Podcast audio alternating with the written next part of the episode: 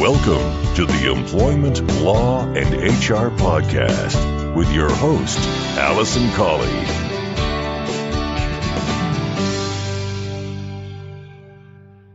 Hello, and welcome to this episode 175 of the Employment Law and HR podcast. I'm your host, Alison Colley. I'm an employment solicitor and HR specialist, and I run the firm Real Employment Advice. We provide advice and assistance to both employers and employees on all aspects of employment law. So, if you have a particular question or an issue going on in your organisation or business that you would like some advice from a qualified and experienced solicitor, then do not hesitate to get in touch. Lots of the time, we can offer you a fixed fee or a guaranteed fee so you can be sure of the costs that you are incurring from the outset. The best way to get in touch is to either email me, my email is alison at realemploymentlawadvice.co.uk, or alternatively, you can call our head office on 01983 897 003.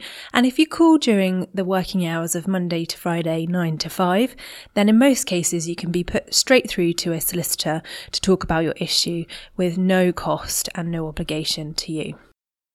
For those of you who listened to last week's episode, you'll know I was interviewing Kate Davis around the issues for management that may occur when implementing hybrid working. And in this episode, I'm going to go through some of the practical steps that I think employers should follow.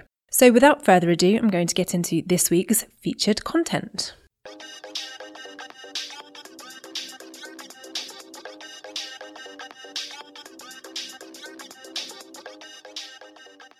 Now, as I said in the introduction, I'm going to be talking about the practical considerations for employers when looking to implement hybrid working. Now, it's very easy, in my view, for businesses and organisations to jump straight into hybrid working off the back of the home working that we've all been forced to do during the various lockdowns that have been taking place since March last year. And yes, it would be easy to carry on or just to make slight adjustments by asking staff to come into work in the office a few days a week. But in my view, if you are making or you intend to make hybrid working a long term plan for your business, it's really important that you take the time to plan the whole thing out and to really consider the issues that may arise. We have or many of us have been working from home in the last sort of 16 months or so. And that's because it has been forced. And we have been living in a very different world. And what's been going on outside the home and outside of work is very different. And it is or it has been a forced situation. So I don't think that you can rely on all the things and the measures you've put in place for home working to be successful with hybrid working once the world reopens and once people are returning to normality. Now, it may work successfully for some businesses for a short period of time, but actually, I'm not sure that it's sustainable once things return to normal. I think what we have to realize is people's mindset, managers' mindset, the way people will be thinking, the way customers and clients will be thinking is very different as well. And so I think you really need to put some thought into how this is going to work. And so I've put together some of the key things that I think you should consider, and including some of the legal considerations. Now, if I talked about every single thing that you could potentially look at with hybrid working, I'd probably be here for the next four hours. But I am going to try and keep this podcast to the normal sort of 20 minutes to a half an hour slot if I can. And I will be following up with a further episode on this in two weeks' time. So there'll be a part three. And I have also produced a checklist and some information for you. And there will be the possibility of downloading a work hybrid working policy from our website shortly. So I'll give you more details about how you can get your hands on that checklist at the end of the podcast. So, the first thing I think you need to consider if you are looking at implementing hybrid working is to consult with staff.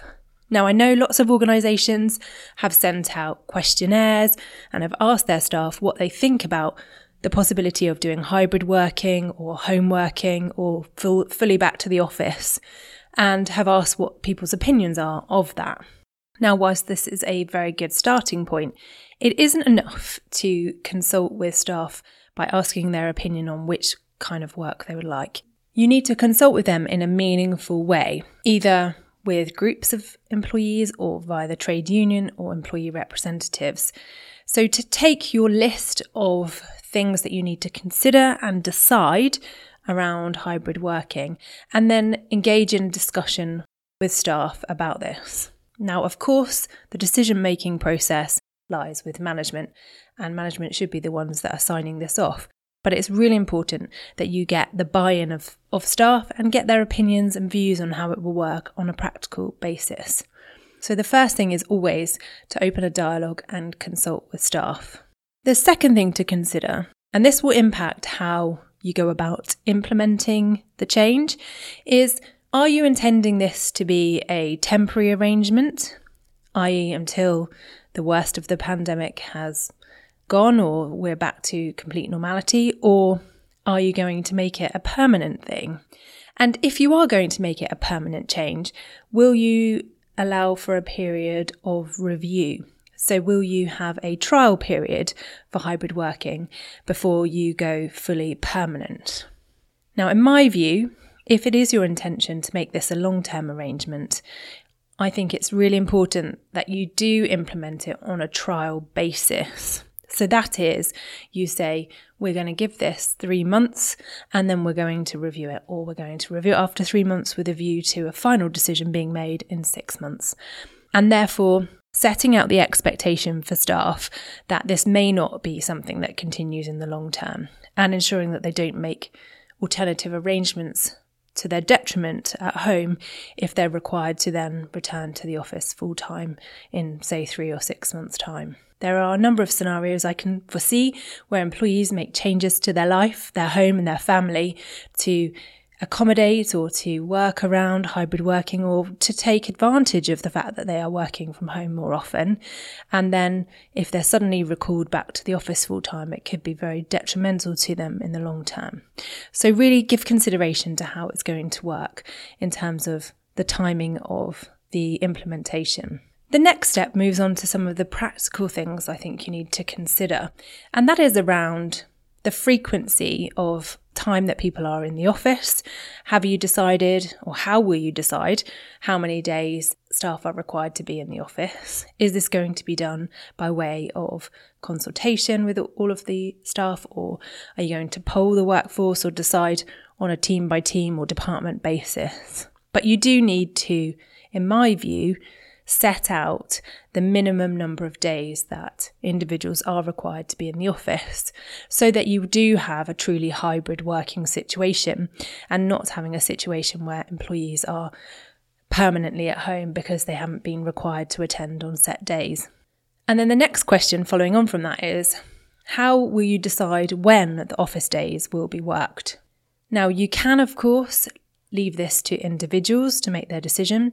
So you could say you're required to be in the office a minimum of two days a week. Uh, we don't mind when you come in.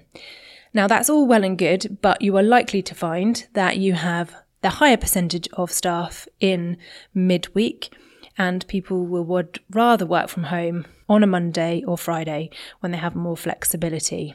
This is okay if your business can work like that, but in my view, it could create problems, as I say, in terms of arranging meetings or fulfilling client needs, and also if you're planning on downsizing your office space so you won't have enough space and desks for the same number of employees if everybody's coming in on the same day. So I think you should really be giving consideration to what days you require people to be in.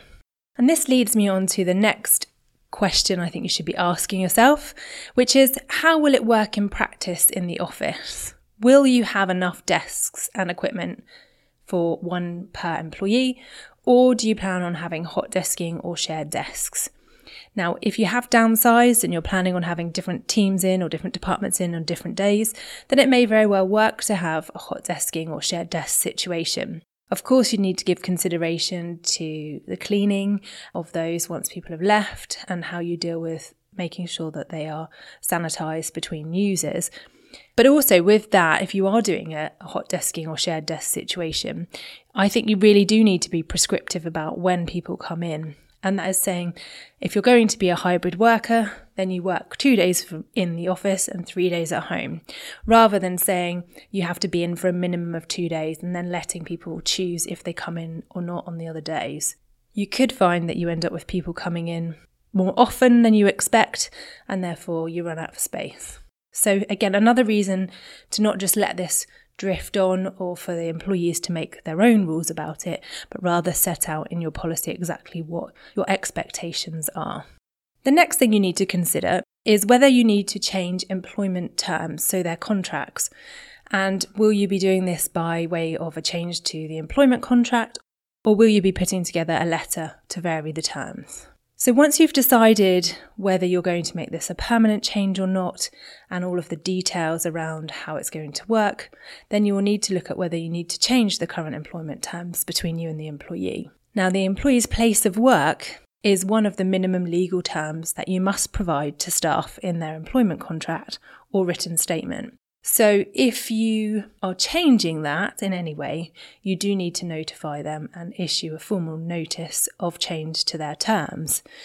It may be that if you're doing this on a temporary basis, that you issue a letter that says, on a temporary basis, your place of work is now the office and their home, and this will be reviewed on X date, at which point we will then decide if this is going to become a permanent change to employment contract or remain temporary for a further trial period. Either way, you need to make sure that you are setting out to employees exactly what is required of them in terms of their place of work.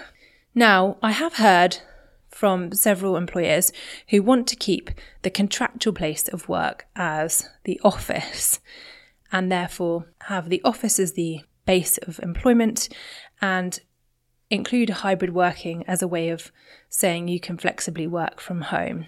Now, this is fine if that's truly how it's going to be. If it's going to be a case of, yes, you can work from home when you want to, or if you need some quiet time, or to work on a particular project or something, or to be home when you have a tradesman coming.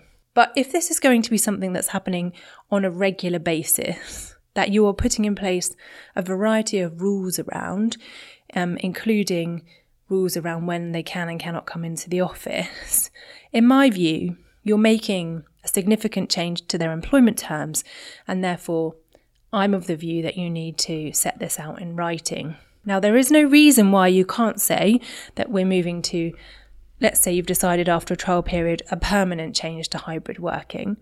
There's no reason why you can't say you will work three days a week in the office and two days a week from home. But we reserve the right to require you to return to working in the office full time should the need arise or should the circumstances change or um, should your performance fall below the required standard. So you're reserving the right to change that for them. This will make sure that your employment contract terms accurately reflect what's been agreed, but it will also give you the flexibility to make changes and recall them to the office in the future.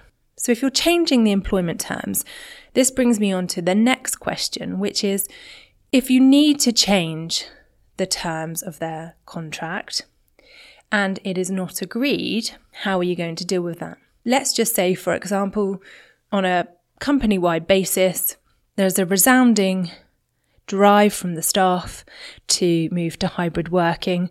So you go through the process of consultation, you come up with the rules and the parameters around it, and then you issue the details to staff. And you have an employee who says, I don't want to work from home at all. I just want to be in the office. Or you have an employee who says, I don't want to work in the office, I just want to be at home. How are you going to deal with that? So, arguably, you need to get their agreement to a change to their employment terms. So, if an employee is contractually required to work in the office and they want to just work in the office, but you want to change that so they work at home, then you would need their agreement. And if there is no agreement and no compromise, then you would need to look at potentially giving them notice to terminate their employment and re engaging them on new terms if you really want to force the change to hybrid working. If you have an employee whose permanent base of work is the office and you have had a temporary arrangement for them to work from home during the COVID situation, and then they decide that they don't want to return to the office at all, then what you would be looking at in that situation, in my view, would be a flexible working application from the employee to change from full time in the office to home working. And of course, then that's down to your agreement as to whether that proceeds. In any event, if you find yourself in a disagreement with employees on an individual basis, then I strongly recommend that you engage in conversation with them, see what their issues are, and seek to reach a compromise to avoid any future conflict. But in short, there is no requirement for an employee to agree to hybrid working, and equally, there's no requirement for you to agree to full time home working either. The next thing I think you need to consider from a legal perspective is how hybrid working will impact your organisation in relation to equality, diversity, and inclusion. Now, this is not necessarily a short term issue, it's unlikely to bring up short term equality issues. Although, of course, if somebody has specific reasons for wanting to remain at work or in the office, and as we were saying earlier, you can't reach an agreement, it might be that that's because of a protected characteristic, and therefore there are additional considerations there. For example, if you have a disabled employee who actually has found that working from home is much better for them in terms of their ability to work and convenience, so they don't have to travel, then it may be that a reasonable adjustment is to exempt them from the requirement to come into the office for the one or two days that you're requiring others to. And that's an aside. What I'm talking about in terms of the impact on your organisation with regards to equality, diversity, and inclusion is on a long term basis. Now, there have been various studies which have shown those employees who are present in the office and who have access to experience, um, informal training, and opportunities are the ones that tend to be promoted or have access to opportunities for promotion and development. Whereas those who work ho- at home predominantly are less likely to be promoted. As those staff who are more likely to want to work from home are parents, caregivers, potentially disabled employees, or those who are lower paid or in lower social economic groups. You may find that you are inadvertently creating a system of inequality in the long run. Again, it's very difficult to predict how this may impact your business, but the key thing is from the outset of introducing hybrid working is to ensure that you have this in mind and this potential issue. And again, it's another reason, in my view, for being both prescriptive about when people are in the office and when they're out of the office, so that you prevent a situation where, for example, let's just say young men without families are able to work in the office more frequently than their female older colleagues who have children then you're not creating a disparity there where they're the men are coming in because they can and the women aren't coming into the office because they can't because they've got other things to prioritize at home. The next issue I think should be in consideration is whether you are going to allow meetings to take place in a hybrid way or not. So you might think, what, what are you talking about, Alison? Why do we need to consider this in our hybrid working policy or plans for hybrid working? Well, in my view, I think that hybrid meetings, so what I mean by that are meetings that take place where some people are in a meeting room together and others are virtual, so on Zoom or Teams or something like that, can create a situation of unfairness and can make people feel disengaged because inevitably conversations will take place between staff who are physically in the same room before meetings officially start and after meetings finish. So, those colleagues who are at home and are attending the meeting virtually will miss out on some of that discussion and, or potentially some of the things that come up in those meetings. So, I'm firmly of the view that you need to have either in person meetings where everybody attends, or you have virtual meetings where everybody is virtual. Now, you can, of course, have a virtual meeting with people who are in the office. So you could have people in their own offices or at their own desks connecting in virtually, which would help to alleviate some of those issues that you would get if you had a hybrid meeting.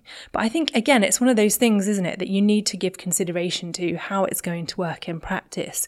Because once you start doing it, then issues may start to arise and it can be very difficult to unravel it after the event.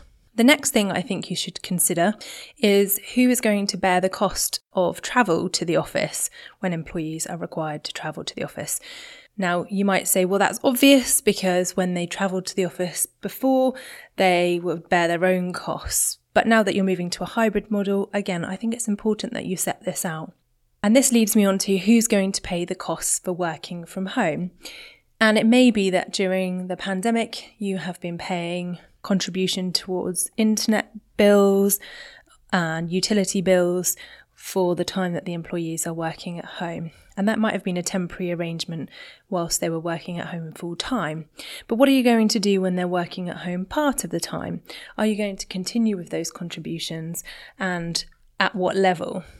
The next thing to consider is will you have a requirement or stipulation that staff must live within a certain proximity of the office? If you are introducing hybrid working, do you want staff to be able to still come into work easily and readily?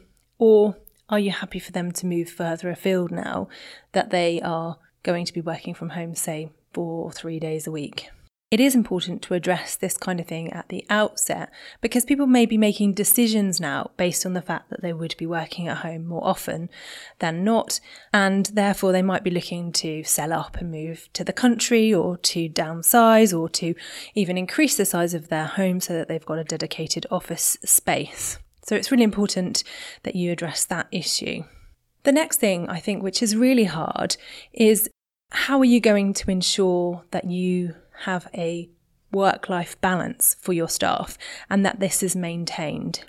Now, contrary to popular belief, one of the biggest problems with staff working from home is not their lack of work or their propensity to sit and watch Netflix all day, but rather it's the inability to switch off at the end of the day. And you you may have found already during the pandemic that many staff do blur the boundaries between work time and home time or downtime. And so what are you going to do to ensure that they aren't working excessive hours?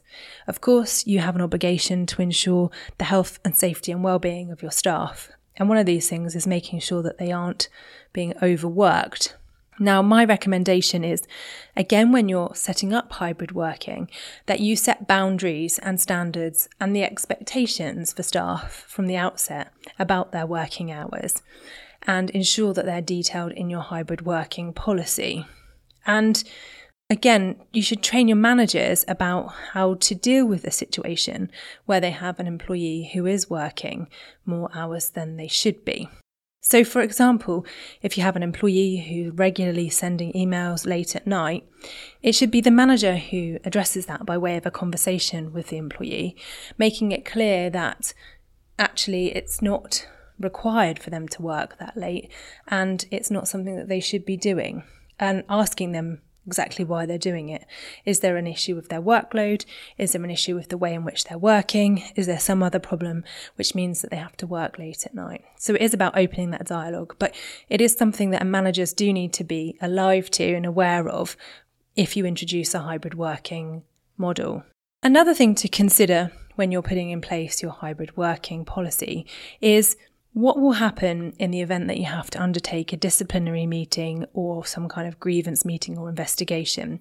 How are you going to deal with that? Will that be dealt with virtually or will you wait until the day when the employee is required to be in the office to hold those meetings? Equally, if you find that somebody has a dip in their performance or they're not reaching their targets or meeting the standards that you require, how are you going to address that?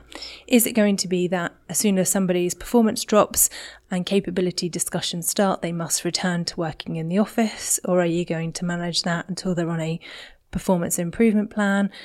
How is it going to be set out from the outset?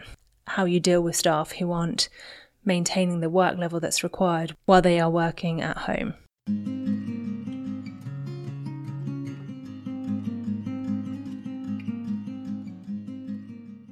So, those are just a few of the questions that I think are the most important things for you to consider when you are putting together your home working policy or rules and procedures around how home working is going to work. I have put together a checklist which sets out all of the points that I've discussed in today's podcast, plus some additional points to consider.